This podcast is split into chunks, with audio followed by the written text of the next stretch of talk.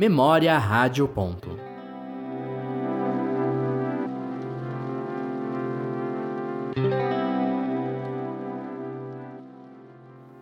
Olá, seja bem-vindo e bem-vinda ao Memória Rádio. Aqui nós iremos resgatar materiais históricos do acervo da Rádio. UFSC e do Laboratório de Rádio do curso de Jornalismo da Universidade Federal de Santa Catarina. Neste episódio, vamos acompanhar o documentário Cadeia da Legalidade A Democracia por um Fio. Ele foi produzido como trabalho de conclusão de curso de Camila Manfredini em 1999, sob orientação do professor Eduardo Meditis. O programa reporta o momento da história brasileira, de exatamente 50 anos atrás. Na ocasião, o presidente da República, Jânio Quadros, havia renunciado e seu vice, João Goulart, estava em viagem no exterior. Parte das Forças Armadas queria impedir a posse de Goulart, o que acabou gerando o um movimento de mobilização liderado pelo governador Leonel Brizola, do Rio Grande do Sul, para garantir que João Goulart pudesse assumir o poder. O Marechal Odílio Denis, ministro da Guerra, mandou fechar as rádios de Porto Alegre para que os discursos de Brizola não fossem transmitidos, mas o governador conseguiu transferir a estrutura da Rádio Guaíba para o Palácio Piratini, e ali surgiu a cadeia radiofônica da legalidade, que irradiava os discursos de Leonel Brizola para todo o país e o exterior, auxiliando na mobilização nacional para garantir a posse de João Goulart em 7 de setembro de 1961. Acompanhe agora Cadeia da Legalidade A Democracia por um Fio.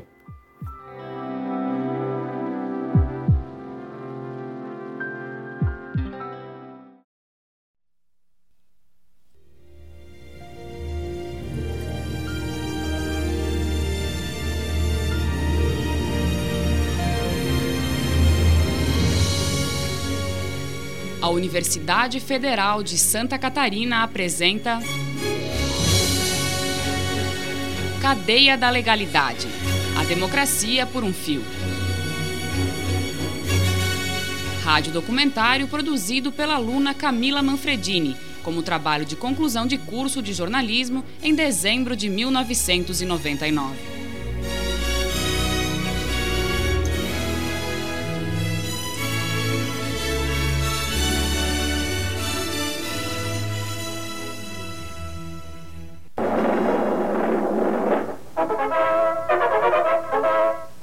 Amigo ouvinte, aqui fala o repórter S, o testemunho ocular da história. E atenção, informa o repórter S em edição extraordinária. Brasília, urgente. O presidente Jânio Quadros acaba de renunciar ao cargo de primeiro mandatário da nação. Esta informação acaba de ser divulgada pelo jornalista Carlos Castelo Branco, secretário de imprensa da presidência. Forças terríveis se levantam contra mim. Me intrigam, me difamam se permanecesse na presidência, não teria a confiança e a tranquilidade ora quebradas. Tais revelações fazem parte da carta do presidente e explodiram como uma bomba dentro do Congresso Nacional. 25 de agosto. Os rádios de todos os brasileiros estavam sintonizados nas comemorações do Dia do Soldado. Brasília, a capital recém-instalada, recebia políticos e militares de diversas regiões em clima de euforia. Nada indicava que nas próximas horas os rumos do país sofreriam uma guinada radical. O presidente Jânio Quadros participou de todas as solenidades oficiais, sem deixar transparecer as decisões que havia tomado. O Dia do Soldado servia como despedida depois de sete meses à frente da presidência da República. Jânio, que havia sido eleito com esmagadora maioria de votos, abandonava o cargo, sem fornecer maiores explicações sobre tão grave decisão.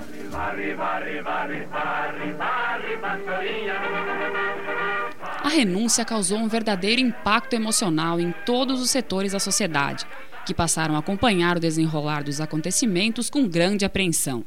A população fazia fila em frente às sedes dos principais jornais brasileiros à espera de informações. As edições extras lançadas às pressas eram rapidamente esgotadas, antes mesmo de chegarem às bancas. As assembleias legislativas entraram em sessão permanente. As linhas telefônicas, precárias na época, ficaram rapidamente congestionadas. O sentimento era de insegurança e de incerteza sobre os destinos das instituições democráticas. O que estava em jogo era a continuidade do regime. Afonso Arinos era o ministro do exterior do governo Jânio Quadros. Ele conta que a renúncia pegou os próprios funcionários do palácio de surpresa. Eu fui cientificado da renúncia por um telefonema do chefe do cerimonial da presidência da República, ministro Macedo Soares. E imediatamente me ocorreu a ideia de reunir no Itamaraty aqueles amigos que eu pudesse convocar imediatamente, a fim de que nós prestássemos uma homenagem ao presidente que se retirava. E felizmente essa ideia teve sucesso, porque reuniram-se no Itamaraty não apenas meus amigos pessoais, como aqueles diplomatas que estavam então em Bra... no Rio de Janeiro. Havia poucos em Brasília, a mudança da capital era recente, e muitos funcionários. Funcionários desde os mais humildes, os porteiros, os contínuos, os motoristas do Ministério, até aqueles de representação profissional que se encontravam no Rio de Janeiro. Então, nós abrimos um champanhe em homenagem ao presidente e como uma espécie de conservadorismo tradicional, oferecendo aos presentes a última recepção de Itamaraty. Jânio Quadros nunca explicou os reais motivos da sua renúncia, nem ao menos denunciou as chamadas forças ocultas que o estavam impedindo de governar. O que se sabe é que a política externa do seu governo provocou a eclosão da crise. Jânio Quadros havia sido eleito pelo PDC apoiado pelas forças de direita do país. Nos últimos meses, as atitudes do presidente provocavam desconfiança em seus aliados. Jânio legislava sobre rinhas de galo e até mesmo controlava o uso do biquíni nas praias brasileiras. Para os conservadores, o desequilíbrio de Jânio afetava o equilíbrio do país. A gota d'água foi o reatamento de relações com a então União Soviética e a República de Cuba. A condecoração do ministro da Indústria da República de Cuba, Ernesto Che Guevara, com a Gran Cruz da Ordem Nacional do Mérito, foi considerada uma afronta pelas Forças Armadas e intensificou a crise. O ministro do Exterior na época, Afonso Arinos, dá detalhes sobre as dificuldades por que passava o governo Jânio. Então, o presidente tinha uma espécie de contradição entre a expansão da personalidade brasileira no meio internacional e a limitação da sua situação econômico-financeira. Ele tinha que levar avante uma política que não era contraditória, mas que tinha que respeitar essas duas contingências, essas duas imposições. O Brasil estava maduro para a afirmação de uma personalidade internacional, mas estava atravessando uma fase que ele precisava muito dos países com quem tinha relações econômico-financeiras para a manutenção da sua estabilidade financeira interna. Com a renúncia, os olhos de todo o país estavam voltados para o vice João Goulart. Eleito por uma chapa contrária do presidente, o PTBista Jango contava com o apoio dos trabalhadores e das principais entidades de classe. Para os militares, a ameaça do comunismo estava se aproximando. Goulart estava do outro lado do mundo a milhares de quilômetros quando recebeu a notícia da renúncia de Jânio. Jango visitava a China comunista, buscando uma aproximação do Ocidente com o Oriente.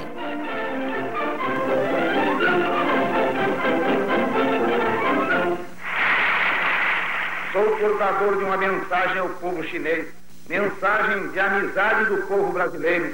Estou certo de estar contribuindo para a maior aproximação dos nossos povos, que podem e devem ser bons amigos. O jornalista Raul Riff estava acompanhando a comitiva do vice-presidente quando Goulart recebeu a notícia da renúncia. Jango já sentia que teria de enfrentar a oposição das Forças Armadas se quisesse assumir o cargo a que tinha direito. Ele recebeu a notícia em Singapura, no Hotel Raffles, pela madrugada. Uma agência telegráfica americana telefonou e queria que ele dissesse alguma coisa sobre a renúncia do Jânio, Jânio Quadros renúncia que ele soube naquele momento a notícia, né? Que ficou surpreendido. E me recordo, quer dizer, soube depois, que um, do tele, um dos acompanhantes participantes dessa missão, que era o, o senador Barros de Carvalho, do PTB. E logo disse, o doutor Jango, vamos abrir uma champanhe para comemorar o futuro presidente. Mas o Jango era um homem muito precavido, né? um homem muito com, muito com o pé no chão, né? E disse, olha, Barro, você quer tomar champanhe, não é inconveniente, vamos mandar buscar uma champanhe no bar. Agora, não para comemorar a minha chegada à presidência, mas sim em homenagem ao imprevisível. E atenção, Porto Alegre urgente. O governador Leonel Brizola, falando com os jornalistas, afirmou que a situação nacional é muito séria nesse momento, pois com a renúncia do presidente constitucional, impõe-se que o vice-presidente seja empossado de imediato. Para nós, João Goulart já é o presidente de todos os brasileiros, mesmo estando neste momento fora do solo nacional. Entrei em contato com Goulart e lhe solicitei que retornasse imediatamente. Há boatos de que autoridades militares possam estar querendo golpear a Constituição, impedindo o retorno de Jango ao país, concluiu o governador Brizola. Novamente atenção, Brasília. Parece confirmada a oposição das Forças Armadas à posse do vice-presidente João Goulart. Segundo o despacho da agência France Press, o ministro da Guerra, Marechal Odídio Denis, afirmou que mesmo que fosse investido, o senhor João Goulart não poderia governar devido à oposição que encontraria. Ainda segundo a France Press, o ministro teria declarado que o Congresso deve encontrar outra solução. Forte oposição a João Goulart tinha origem no passado do político. Jango já havia sido derrubado uma vez, durante o governo de Vargas, por conceder um aumento de 100% no salário mínimo dos trabalhadores. Para o general Antônio Carlos Murici, a resistência ao político continuava forte. E aqueles mais preocupados com o problema de luta que existia no Brasil tomaram uma posição contra a subida de Jango Embora pessoalmente Jango não fosse um homem que nós tivéssemos uma atitude contrária por ele, mas pelos homens que o cercavam e que o estavam levando para um lado de esquerdismo que não era o que nós queríamos. E é preciso prestar atenção, é que nesse momento a guerra revolucionária já instalada no Brasil estava preconizando a conquista pacífica do poder. E era isto que nós queríamos evitar que ocorresse no Brasil. Que o Brasil fosse seguir o caminho da Tchecoslováquia.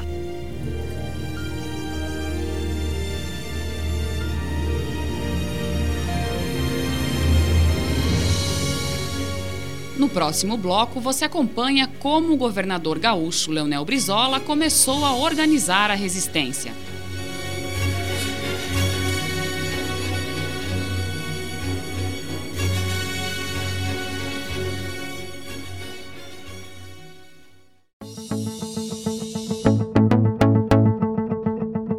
Tá ouvindo a gente?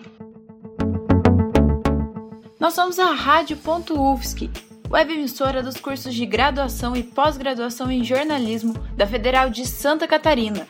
Você pode acompanhar tudo que fazemos aqui pelas nossas redes sociais.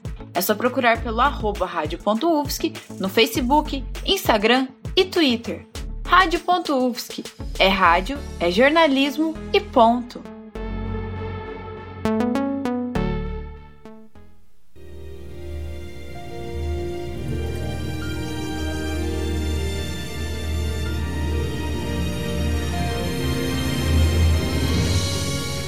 Estamos apresentando Cadeia da Legalidade A Democracia por um Fio. Renúncia ao golpe. O governador gaúcho Leonel Brizola não quis esperar a resposta e resolveu se antecipar. Desta vez, o golpe não viria pelo telefone. Brizola se tornou sinônimo de resistência. Leonel Brizola já era conhecido pelas suas atitudes impulsivas e combativas como governador do Rio Grande do Sul aos 36 anos, à frente do governo do estado, criou o Instituto Gaúcho de Reforma Agrária. Brizola ainda fez a primeira nacionalização de empresa estrangeira no país. Pagou um cruzeiro pela Bond Share norte-americana, a companhia de energia elétrica que atuava no Rio Grande do Sul. O líder gaúcho também encampou a subsidiária da International Telegraph and Telephone, contrariando os grandes trustes internacionais. Aos 36 anos, Brizola já era considerado o fidel brasileiro. Os ideais nacionalistas de Brizola foram à tona naquele 25 de agosto, diante da ameaça de tomada de poder pelos militares. A primeira atitude do governador foi buscar um contato com Jânio para fazê-lo recuar da renúncia. A ideia era convidar o presidente da República para se dirigir até o Rio Grande do Sul a fim de defender o seu mandato. O meu primeiro gesto foi de oferecer garantias ao presidente Jânio Quadros, porque achávamos, aquele, nos primeiros momentos, que ele havia sido vítima de um golpe. Finalmente eu consegui uma comunicação através do jornalista Castelo Branco com a base de Cumbica em São Paulo. E o presidente Quadros mandou me dizer que realmente havia renunciado. A partir daquele momento, passamos a dirigir todo o nosso protesto, reivindicando a posse do vice-presidente. Sereno Chess, deputado estadual e um dos principais nomes do PTB no Rio Grande do Sul na época, estava ao lado de Brizola naquele momento. Ele acompanhou os primeiros passos do governador depois da renúncia. Então o Brizola, governador do Palácio, chegou a tentar um contato com o Jânio, que estava na base de Cumbica. Saber se era exato que ele tinha renunciado, por que que tinha, o que que eram essas forças ocultas, né? Mas ele tinha aquelas loucuras dele, né? Não sei. É, existia aquela versão de que foi uma jogada para voltar nos braços do povo e amassar o Congresso que estava hostilizando. Se fosse isso, não atenderia no telefone o governador do estado da importância, principalmente sob o ponto de vista militar. Isso aí jamais vai se saber. Diante da negativa de Jânio de voltar atrás na renúncia, Brizola assumiu uma posição a favor da legalidade constitucional, a defesa da posse do vice-presidente, o também gaúcho, companheiro de partido e cunhado, João Goulart. Porto Alegre, da nossa central de informações, urgente. A assessoria de imprensa do Palácio Piratiria acaba de distribuir nota oficial com o seguinte teor: Ao Rio Grande e ao Brasil o governo do estado do Rio Grande do Sul cumpre o dever de assumir o papel que lhe cabe nesta hora grave da vida do país. Cumpre-nos reafirmar nossa inalterável posição ao lado da legalidade constitucional. Não pactuaremos com golpes ou violências contra a ordem constitucional e contra as liberdades públicas. Para dar maior sustentação ao movimento que pretendia iniciar, Brizola procurou, naquelas primeiras horas, manter contato com outros governadores e políticos do país. Mesmo com uma grande maioria se declarando a favor da posse do vice-presidente, poucos efetivamente estavam dispostos a resistir. Nessa hora, Brizola sentiu que a reação deveria partir do Sul. Tomei todas as medidas que cabia ao Estado em matéria de mobilização de, para assegurar a ordem pública. Comuniquei-me com comandante do Terceiro Exército, dizendo que, diante da situação, que ele também sabia, cabia ao Estado tomar todas as providências para resguardar a ordem pública. E que, de acordo com a Constituição, somente quando não pudéssemos resguardar a ordem pública, pediríamos então a cobertura e a colaboração das forças federais. Ele concordou e eu passei a tomar todas as providências. Mobilizamos todos o armamento disponível, e nos preparamos para uma resistência. E sentimos que o Brasil inteiro fechou. Todos os demais estados submeteram-se à junta militar, com exclusão do governador Mauro Borges. E no Rio de Janeiro, o governador Lacerda desencadeou a repressão. Em São Paulo também houve uma omissão por parte do governador Carvalho Pinto e desencadeou-se a repressão. O mesmo em Minas. E procurei contato com todos os generais e chefes militares que eu conseguir, por direta ou indiretamente. O apoio militar do Terceiro Exército era fundamental para o sucesso do movimento. O Exército do Rio Grande do Sul, o mais bem treinado e equipado do país, era então comandado pelo general Machado Lopes. No curto diálogo que travaram ao telefone, o general foi enfático e direto: estava ao lado do Exército. Brizola apenas respondeu que, caso todas as notícias se confirmassem, ficaria com a Constituição.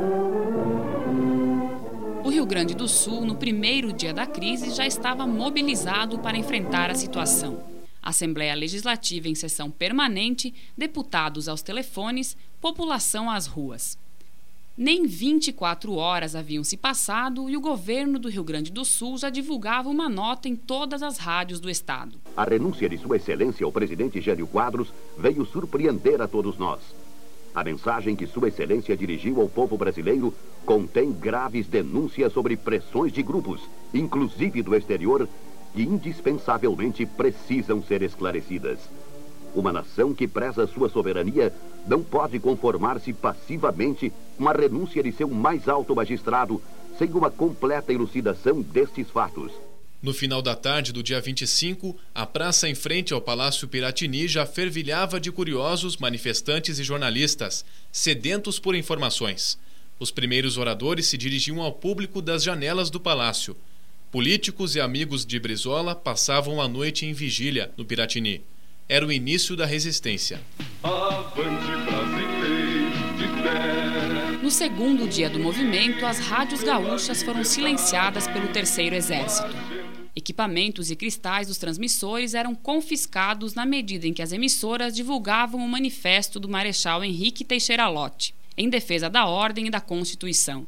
A Rádio Guaíba, que havia se negado a transmitir o manifesto, foi a única a permanecer no ar. Porto Alegre passou a concentrar batalhões da Brigada Militar de todo o estado. As áreas e locais considerados estratégicos eram ocupados por policiais, com o objetivo de proteger o Palácio Piratini e facilitar uma reação contra as forças federais. Soldados com potentes lunetas montaram postos de observação antiaérea em edifícios vizinhos ao quartel-general do Terceiro Exército. Nichos de metralhadoras foram instalados no terraço da catedral.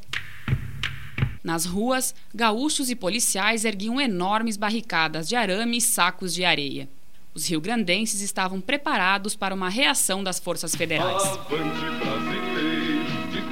A mobilização popular, já nos primeiros dias, acabou surpreendendo até mesmo o governo, o Rio Grande do Sul viveu um clima de levante e milhares de civis procuravam os comitês de resistência para atuar como voluntários.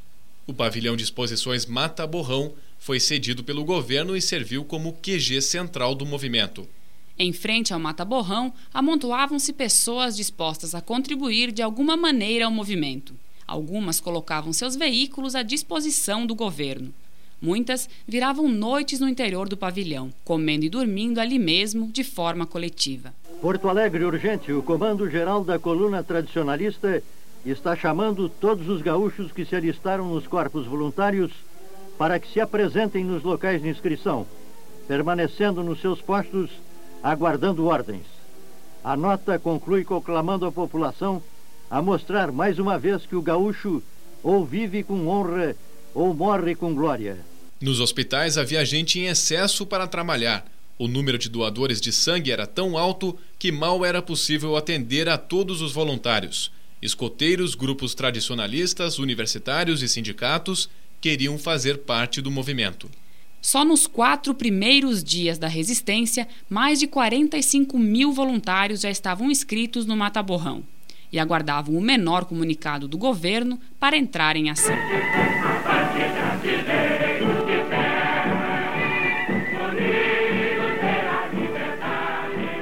No domingo, dia 27 de agosto, a situação no estado já era dramática. O Rio Grande estava completamente bloqueado, sem nenhuma comunicação com o restante do país. O vice-presidente João Goulart estava em viagem de retorno, mas sem contato com os gaúchos. Em frente ao palácio, a multidão passava dia e noite em vigília, buscando dar força à campanha.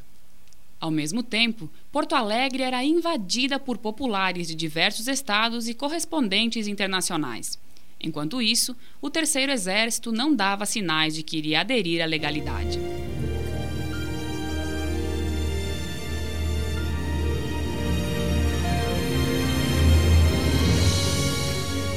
No próximo bloco, você vai acompanhar os momentos mais dramáticos em frente ao Palácio Piratini.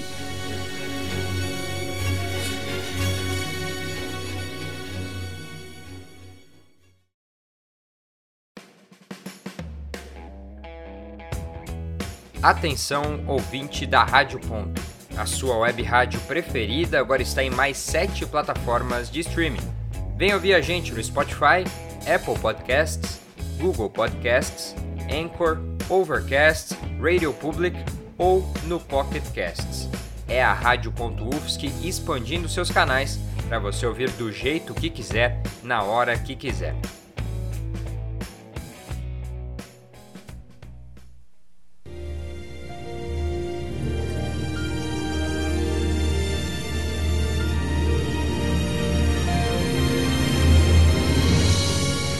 Estamos apresentando Cadeia da Legalidade A Democracia por um Fio. Uma notícia bomba na manhã do dia 28 mudou os rumos do movimento. Radioamadores de diversas cidades captavam a mesma informação e, em pânico, procuravam o Palácio Piratini. A população rio-grandense estava correndo risco de vida. Porto Alegre estava para ser bombardeada a qualquer instante. Porto Alegre urgente. A interceptação de mensagem secreta confirma a ameaça de bombardeios aéreos determinados pelo ministro da Aeronáutica. A mensagem foi captada esta manhã pelo rádio amador José Carlos Guaranha e foi transmitida de Brasília ao comando da Quinta Zona Aérea, sediado em Gravataí, e dá conta que o alvo principal será o Palácio Piratini, quartel-general da resistência pela legalidade. A ameaça de bombardeio ao Rio Grande do Sul exigiu que o governador Leonel Brizola tomasse medidas urgentes. Brizola requisitou a Rádio Guaíba, a única ainda em funcionamento, e, sob a proteção da Brigada Militar, transferiu os estúdios para o porão do Palácio Piratini. O radialista Lauro Agman tinha 31 anos na época e era o locutor oficial e exclusivo do Repórter Esso no Rio Grande do Sul. Sua voz era ouvida e conhecida em todo o sul do Brasil e até mesmo nos países vizinhos de fronteira. Lauro foi um dos locutores da cadeia da legalidade e conta sobre a instalação da rádio no palácio. O Leonel Brizola, que era o governador do estado, tinha um compadre, o engenheiro Homero Simon, a quem ele encomendou a montagem de um sistema de comunicação com o povo. E isso foi feito através das antenas da Rádio Guaíba, que foram as que tinham sobrado de uma razia que o governo federal tinha feito logo depois do, do, do acontecimento quando se pronunciaram os chefes militares pela negativa de empossar o senhor João Goulart como vice-presidente da República.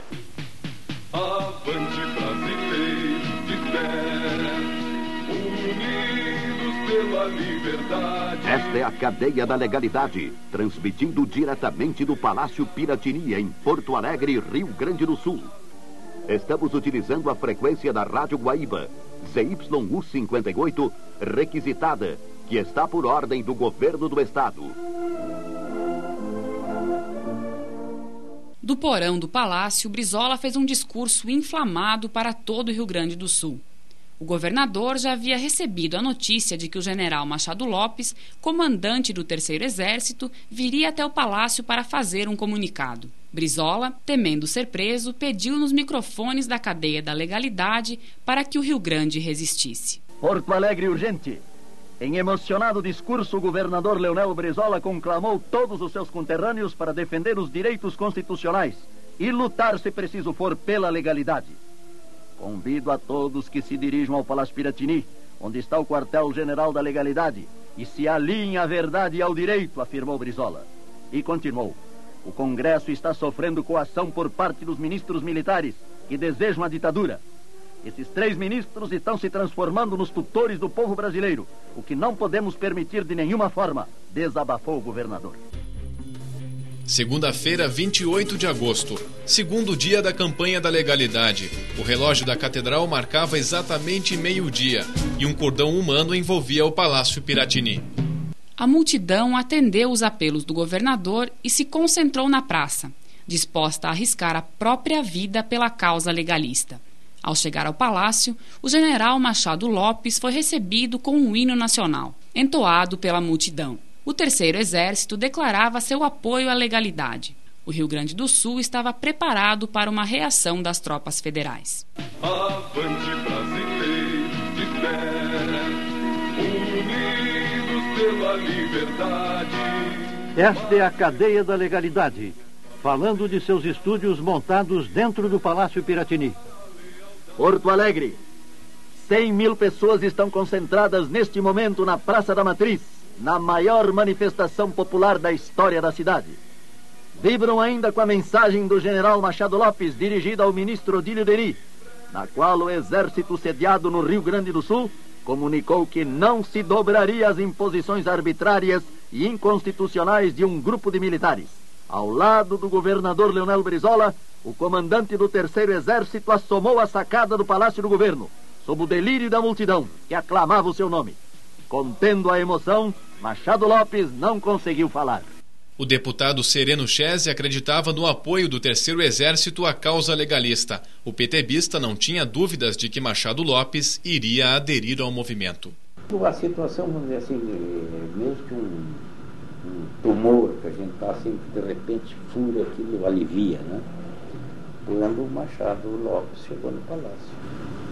De repente nós, ué, veio o aviso que o general estava subindo do teu jeito do palácio nós éramos milhares de pessoas ali, nós praticamente sozinhos, ele dois ou três oficiais. Nos prender não era, né? É meio, é meio costa um. O jornalista Amir Domingues trabalhava na Folha da Tarde e na Rádio Guaíba no período da campanha da legalidade. O jornalista, que já havia entrevistado o general Machado Lopes em outra ocasião, também assegurava o apoio do Terceiro Exército. Eu apostava com o pessoal aqui do jornal de que o Terceiro Exército ia aderir ao movimento do Brizola, baseado num fato. Eu tinha entrevistado o general Machado Lopes quando ele assumiu o comando do Terceiro Exército. Ele tinha feito a FEB. Então eu conversei com ele sobre a FEB durante a entrevista e ele me falou dos horrores da guerra e usou um trecho que eu marquei na entrevista e me chamou muita atenção. Que se algum dia ele dizia que a guerra era a pior coisa e a guerra entre irmãos ainda pior ainda. Se algum dia ele pudesse fazer alguma coisa para evitar que houvesse um derramamento de sangue entre irmãos, ele faria exatamente isso, tomaria a decisão que impedisse o derramamento de sangue. Parece que o homem estava adivinhando. E novamente atenção, Porto Alegre. Suboficiais e sargentos da base aérea de Gravataí impediram que Porto Alegre fosse bombardeada esta tarde, no momento em que uma multidão se concentrava na frente do Palácio Piratini. Segundo informações, os militares da aeronáutica não acataram as ordens de carregar os aviões com bombas e artilharia porque se posicionaram a favor da causa legalista. Segundo as mesmas fontes, depois do ataque à capital do estado, os aviões voariam para a base aérea de Cumbica, São Paulo. Por medida de precaução, o Terceiro Exército enviou contingente militar à base aérea de Gravataí. As adesões cresciam de todos os lados. Rádios de diversos cantos do país passavam a integrar a cadeia da legalidade e transmitiam toda a movimentação no Rio Grande do Sul. Porto Alegre. 104 rádios falam para todo o Brasil através da cadeia da legalidade. É a mobilização de forças em torno do movimento por todos os cantos do Rio Grande do Sul, Mato Grosso, Goiás, Minas Gerais e outros estados.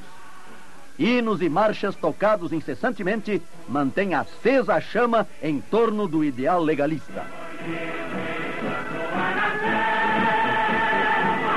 Atenção, senhores operadores das rádios que estão integrando voluntariamente a cadeia da legalidade.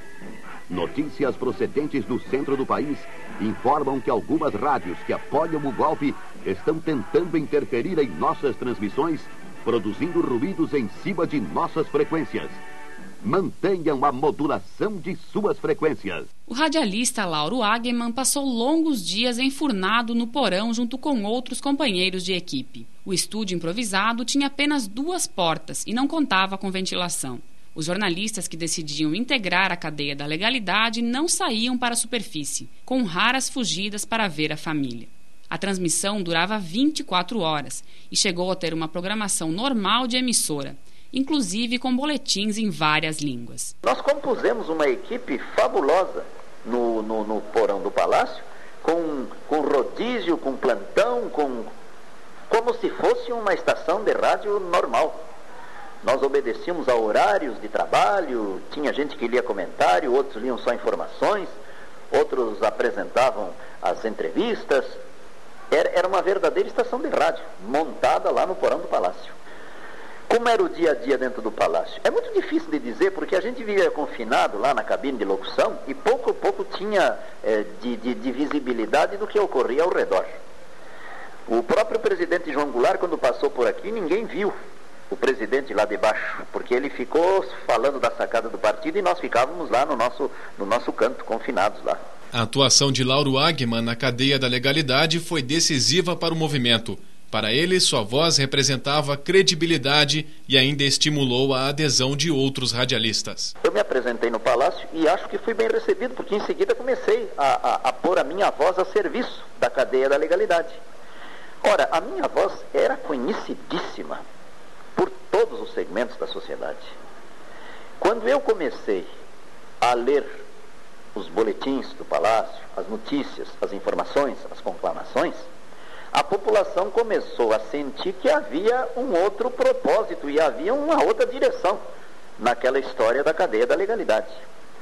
Com isso, eu presumo, hoje tenho certeza, aumentou a credibilidade das emissões radiofônicas do Palácio e com isso também outros companheiros dos mesmos prefixos que eu atuava, de outros prefixos, aliás, e que estavam fora de, de, de atuação, começaram a se apresentar também. E a cadeia da legalidade passou a ser uma síntese de todos os radialistas que trabalhavam nas emissoras de rádio de Porto Alegre, cujas vozes eram conhecidas. A participação do rádio no movimento foi tão importante que anos mais tarde Brizola inauguraria uma placa no porão da legalidade, em homenagem aos radialistas. Para Lauro, o rádio foi um grande fator de unidade. Eu acho que foi exemplar e antológico para o mundo todo este episódio, porque revelou, mais uma vez, o poder da comunicação oral através do rádio no sentido da conclamação de todo um povo na defesa de um instituto que é caro para nós, principalmente, que é a Constituição. O rádio foi o grande fator de unidade da população em torno da defesa daquilo que nós julgávamos o mais justo. Para o governador gaúcho Leonel Brizola, o rádio teve papel fundamental no movimento. Eu lhe digo, em suma, que foi um movimento muito espontâneo, muito natural, que foi crescendo. Procuramos usar de todos os meios possíveis, particularmente os meios de comunicação, que foi a nossa salvação. Conseguimos informar não apenas a opinião pública do Estado e do país, quer dizer, ganhamos aquela luta essencialmente como uma batalha de opinião pública, como também conseguimos informar aos próprios militares, ao ponto que a junta militar que ocupou o governo dava ordem para uma unidade militar marchar contra o Sul e eram os próprios oficiais que se reuniam e decidiam recusar a ordem. O jornalista Amir Domingues também avalia o papel do rádio durante os 12 dias da campanha da legalidade. Foi tão importante esse movimento que, passados alguns anos, a Guaíba se beneficiou muito do movimento da legalidade, embora ela tenha entrado compulsoriamente na rede. Né? Mas como ela foi a primeira, ela ficou intimamente ligada à rede da legalidade. E nós, naquela época, eu comentava futebol também, na década de 60, e seguidamente a gente viajava numa Kombi estava pintado Rádio Guaíba. Ou para Santa Catarina, ou para o Paraná. E nós vimos muito frequentemente a Assunção no Paraguai atravessando o Oeste Santa Catarina, o Oeste Paraná. E aonde a gente chegava com a rádio, me lembro de cidades como, que hoje são muito grandes, Pato Branco, por exemplo, era um barracão de obras. Eu tenho muito presente esse episódio. Nós passamos ali, paramos num bar, que era o único bar existente, para tomar um lanche no Pato Branco. Né? E em seguida, tinha serrarias trabalhando, estava começando a cidade. Né? Encheu de gente em torno da caminhonete, olha a rádio da legalidade, não sei o que, queriam conversar sobre a legalidade, sabe coisa. Né? O que comprova que todo o Brasil acompanhou através do rádio né? o que acontecia aqui no Rio Grande do Sul.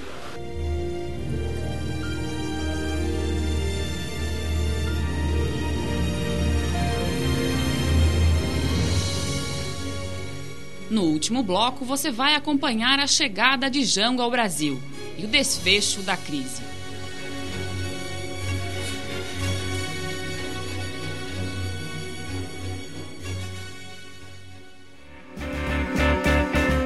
Rádio.UFSC. Para acompanhar nossa programação, curta nossa página do Facebook, facebook.com/radio.ufsc. Um, dois, um, dois. Rádio.UFSC. É rádio e ponto.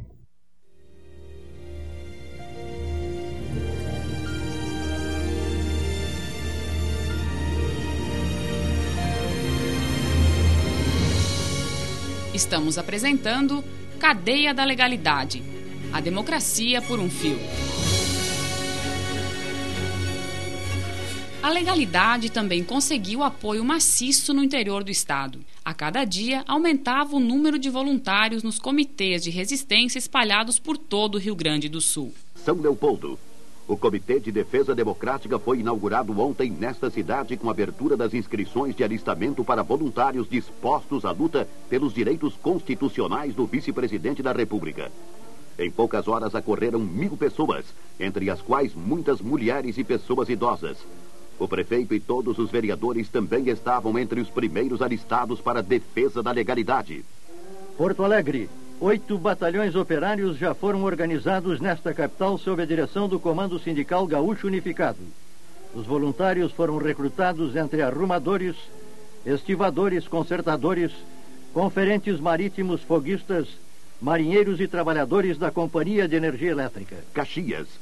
72 horas depois da instalação dos comitês de resistência democrática, mais de 8 mil defensores da liberdade democrática alistaram-se como voluntários dos batalhões civis, prontos para defender as instituições legais. A população caxiense está mobilizada contra qualquer atentado golpista que venha ferir os preceitos constitucionais vigentes em nosso país. Porto Alegre, segundo o coordenador-geral dos comitês de resistência democrática, Milton Dutra, o Rio Grande do Sul já conta com mais de 200 mil homens e mulheres mobilizados em todo o estado. Cada região possui um coordenador e cada município possui de três a cinco articuladores. Os comitês de resistência funcionam dia e noite e visam auxiliar o Terceiro Exército e a Brigada Militar em caso de conflito. Os estudantes universitários gaúchos passaram a participar efetivamente do movimento. A Frente Estudantil Pró-Legalidade decidiu pela greve geral e passou a organizar comitês de resistência. Os estudantes de medicina e de enfermagem criaram o Serviço Médico da Legalidade para o caso de um confronto armado. A União Nacional dos Estudantes acabou transferindo a sua sede para Porto Alegre, como conta o então presidente da Uni, Aldo Arantes. A Uni, sob a minha presidência, decretou uma greve nacional e houve uma grande mobilização estudantil. A diretoria da Uni decidiu deslocar a sede da União Nacional dos Estudantes para o Rio Grande do Sul, para ali, juntamente com o povo gaúcho e com o povo brasileiro, participar intensamente da campanha da legalidade. Eu tive a oportunidade de me dirigir aos estudantes universitários brasileiros pela cadeia da legalidade e participando de todo o processo de mobilização popular, de resistência ao golpe militar contra o presidente João Goulart. O clima de exaltação e mobilização tomava conta de todos os rio-grandenses. O governador Leonel Brizola chegou a requisitar da fábrica Taurus 3 mil revólveres calibre 38 e distribuiu para toda a população cadastrada no Mata Borrão. Cada cidadão que empunhava uma arma ou se acomodava junto a uma trincheira de sacos de areia constituía-se um defensor da Constituição Federal. O deputado Sereno Chese lembra detalhes deste momento. Até a Taurus, a fábrica de revólveres, veio um caminhão de revólver da Taurus. E ali no Palácio se distribuiu revólver para todo mundo. Todo mundo, todo mundo. Depois nós, pelo menos nós, deputados, secretários, vereadores, alguém, alguns não devolveram, mas não pessoa de. alguns anônimos né, do povo. O Rio Grande do Sul estava unido e disposto a enfrentar os ministros militares em defesa do novo presidente. Apesar disso, as informações sobre a viagem de retorno de João Goulart eram poucas. O que se sabia é que ele voltaria ao país fazendo escala nas cidades do Panamá e de Montevidéu, no Uruguai. No aeroporto de Carrasco, em Montevidéu, Jango foi recebido por centenas de brasileiros que haviam atravessado a fronteira para ver o novo presidente do Brasil. Jornalistas de todo o mundo se aglomeravam no aeroporto, buscando qualquer declaração de João Goulart. Mas Jango se limitou a pronunciar algumas frases vagas, não demonstrando que entraria em confronto com o Congresso pelo seu mandato. A visita do ex-ministro da Justiça, Tancredo Neves, a Goulart, ainda em Montevidéu, era prova de que um acordo estava para ser firmado. E atenção, Montevidéu. O ex-ministro da Justiça Tancredo Neves está desempenhando importante papel de intermediador para contornar a delicada situação criada diante da disposição do Ministério da Aeronáutica. Após contato com o presidente João Goulart em Montevidéu, Tancredo se comunicará com o governador Leonel Brizola para tratar da fórmula de entendimento que impeça o derramamento de sangue entre compatriotas. A fórmula de entendimento que impediria o derramamento de sangue entre compatriotas nada mais significava que a instituição do parlamentarismo. Sob essa nova forma de governo, o presidente estaria com poderes limitados pelo Congresso Nacional e pelo primeiro-ministro. Para os deputados, essa era a única maneira de evitar uma guerra civil no país. O ex-ministro da Justiça Tancredo Neves levou a Montevideo, onde se encontra o presidente constitucional João Goulart, a mensagem de Ranieri Mazzilli na qual o presidente provisório reiterou o compromisso de empossar Goulart na chefia da nação. Tancredo trouxe em troca o compromisso de Jango de permitir a livre tramitação da emenda constitucional que visa a implantação do regime parlamentarista no Brasil. A missão de Tancredo era conciliar os interesses do exército de João Goulart. Tancredo atuava como mediador do conflito em nome do Congresso brasileiro. Tancredo era o homem do parlamentarismo. Fui até Montevideo e lá tive uma conversa de quase um dia com o Dr. João Goulart. Convenci o presidente João Goulart que ele não tinha alternativa. Ou ele se empossava sob a égide da emenda parlamentar, ou teria que chegar à presidência da República com as suas botas manchadas de sangue. Mesmo com os entendimentos iniciais com Tancredo Neves, a viagem de João Goulart para o Brasil estava ameaçada. Montevideo. Notícias que circulam nesta capital dão conta que o avião em que viajará o presidente João Goulart será impedido de pousar em aeroportos do sul do Brasil. A ação será comandada diretamente pelo Ministério da Aeronáutica, segundo as mesmas fontes. Na sexta-feira, dia 1 de setembro, João Goulart chega a Porto Alegre. O voo acontecera sem maiores incidentes, depois de tomadas diversas medidas preventivas. Mais de 50 mil pessoas se reuniram em frente ao Palácio Piratini para saudar Jango. Mesmo em solo brasileiro, Goulart evitou fazer declarações que incentivassem a resistência. Era um sinal de que o desfecho da crise seria o parlamentarismo.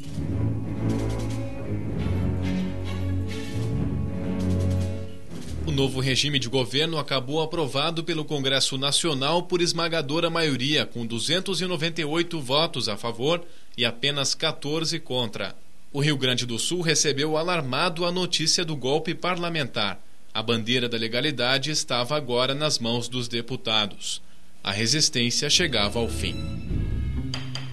Para o deputado Sereno Chese, a aprovação do parlamentarismo frustrou as expectativas dos gaúchos. Uma, não diria uma derrota, foi uma frustração. Foi, foi assim, desviar o movimento popular. Como em outras oportunidades, o parlamentarismo no Brasil tem sido sempre assim. Né? Eu não sou parlamentarista, eu sou presidencialista. Agora eu acho que o parlamentarismo tem lá as suas virtudes, as suas qualidades. O problema é que aqui sempre que ele é adotado, é adotado assim como solução com a crise. É um, é um, é um, é um tampão, é, um, é, um, é uma armação que você põe para atravessar um rio. Aquilo não dura ali, quando vier a primeira enchente leva embora. Avante brasileiros de pé, unidos pela liberdade. Esta é a cadeia da legalidade, transmitindo diretamente do Palácio Piratini. Aqui está um resumo com as principais notícias de hoje. Aqui em Porto Alegre, são frenéticos os preparativos para a viagem de Jango. Desde cedo, está parado na pista do aeroporto Salgado Filho o cara velho da Varig, que vai transportar o presidente constitucional. Os técnicos da rede da legalidade, tendo à frente o engenheiro Homero Simon, fazem os últimos testes nos equipamentos com os quais se fará a transmissão de dentro do avião e depois das cerimônias de posse em Brasília. O embarque, porém, está sendo protelado de hora em hora. De Brasília chegam notícias inquietantes sobre a possibilidade de o presidente ser preso ao desembarcar. Brasília urgente.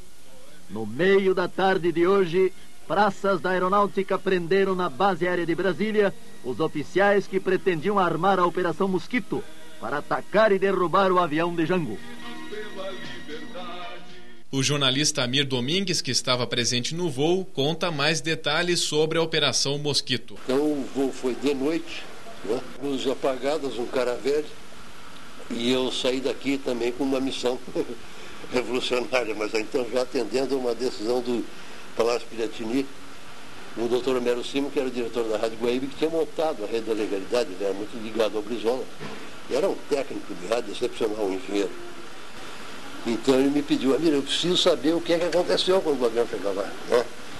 Então tinha uma rádio transmitindo de lá, que era a Rádio Difusora de São Paulo, com um repórter Tico Tico, que era muito conhecido no Brasil na ocasião, um baixinho, muito famoso. Ele diz, procura falar na Rádio Difusora né? e diz alguma coisa que eu vou entender o que, que houve.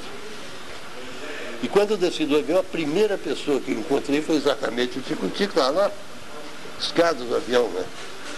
Presidente desceu rapidamente, entrou num carro, seguiram, e ele disse, ah, está aqui o amigo Domingos da Rádio Guaíba, como é que foi o voo, não sei o que. Eu contei tudo, né?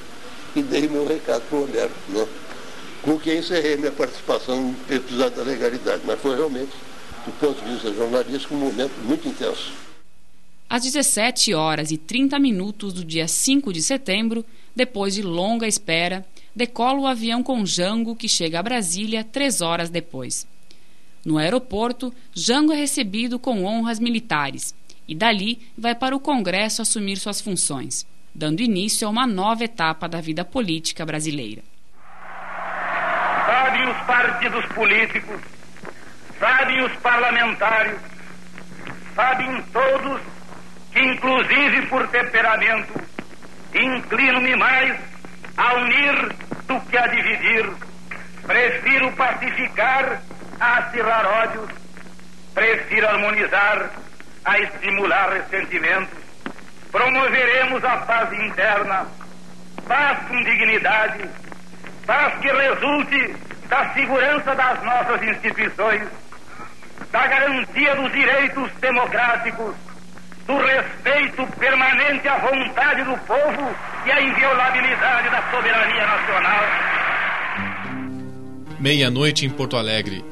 No porão do Palácio Piratini, o governador Leonel Brizola usa pela última vez os microfones da Rede Nacional da Legalidade, anunciando o encerramento das transmissões. Terminava assim uma das mais belas páginas da história do Rio Grande do Sul e do Brasil.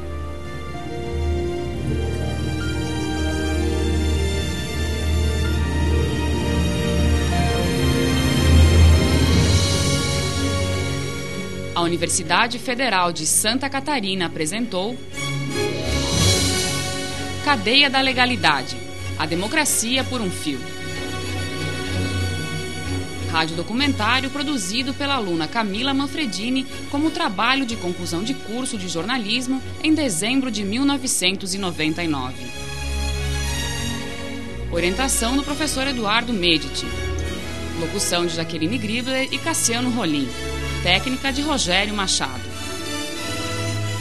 Agradecimento especial ao Museu de Comunicação Social Hipólito José da Costa.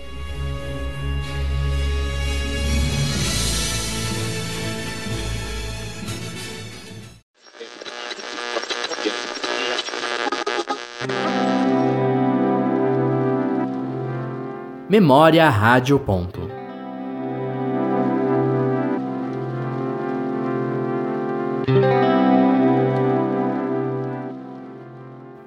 Memória Rádio Ponto é um programa desenvolvido pelo Laboratório de Rádio do curso de jornalismo da Universidade Federal de Santa Catarina. Produção de Gabriel Gentili e Lucas Stank. Edição de Gabriel Gentili. Orientação da professora Valciso Culoto. Rádio.UFSC. É rádio, é jornalismo e ponto.